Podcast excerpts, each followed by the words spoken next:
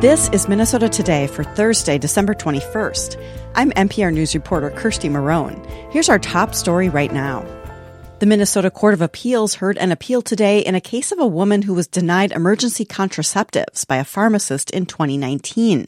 An Aitkin County jury found that Thrifty White pharmacist George Badeaux did not discriminate when he denied Andrea Anderson a prescription for Ella, a contraceptive pill, due to personal reasons. Anderson ended up driving 100 miles round trip to get the prescription filled. Jess Braverman, Anderson's attorney, says the lower court erred on two issues. There are issues that the district court got wrong and that defendants are urging this court to get wrong as well.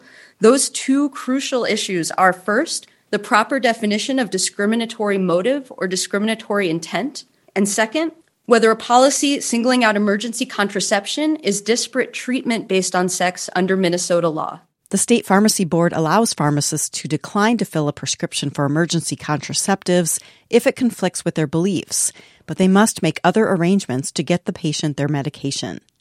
Minnesota's unemployment rate inched down last month. Dana Ferguson has more on a state jobs report released today. The Department of Employment and Economic Development reports that the state's unemployment rate was 3.1% in November. That's lower than October's 3.2%. Minnesota's labor force participation rate shrunk slightly last month, even as the state added 9,500 jobs. DEED Commissioner Matt Varilek says the figures suggest that the economy is chugging along. So I would say this continued growth is great for Minnesota workers and the economy as a whole. And it's worth noting that job growth only happens in this survey. Uh, it's measured uh, when there are workers to fill open jobs. So for each job added, another person is becoming employed. Minnesota's seasonally adjusted unemployment rate for November remains lower than the national average, which was 3.7%. I'm Dana Ferguson. Job applicants can't be prompted to share past salary information with prospective employers starting next year.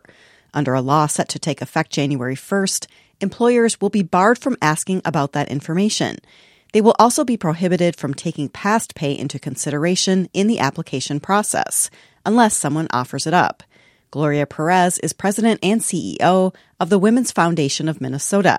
She says the policy will help even the playing field. The wage gap between men and women has barely budged in over a decade.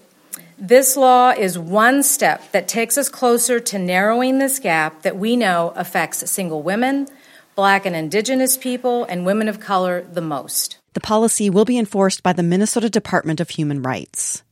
And here's what else we're watching. As the end of the year approaches, Minneapolis is seeing a small reduction in the number of annual homicides. John Collins has more. The number of homicides in Minneapolis dropped by more than 10% in 2023 compared to the year before. So far, 68 people have been killed in the city, which is substantially lower than the previous three year average. That's despite a spate of killings in the city in the last month. The decline in Minneapolis is mirrored by a drop in homicides and violent crime across the country after those numbers surged during the pandemic. The city did experience a slight uptick in assaults and property destruction crimes. Minneapolis also saw a significant increase in motor vehicle thefts, with more than 7,600 reported in 2023, although carjackings were down significantly. I'm John Collins, Minneapolis. A St. Cloud Mental Health Center recently added addiction treatment services aimed at the region's East African community. Ali Adden and Lewel Noor moved from the Twin Cities last year to start Bridge Healing Center in St. Cloud. Both are licensed mental health counselors. Their goal was to fill a gap for culturally specific services for St. Cloud's large East African population.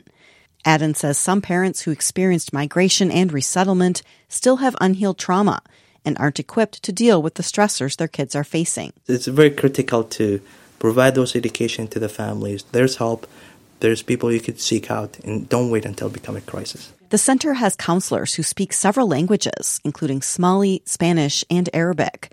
It has lodging for six men receiving treatment for addiction. Adden hopes to add more space for women.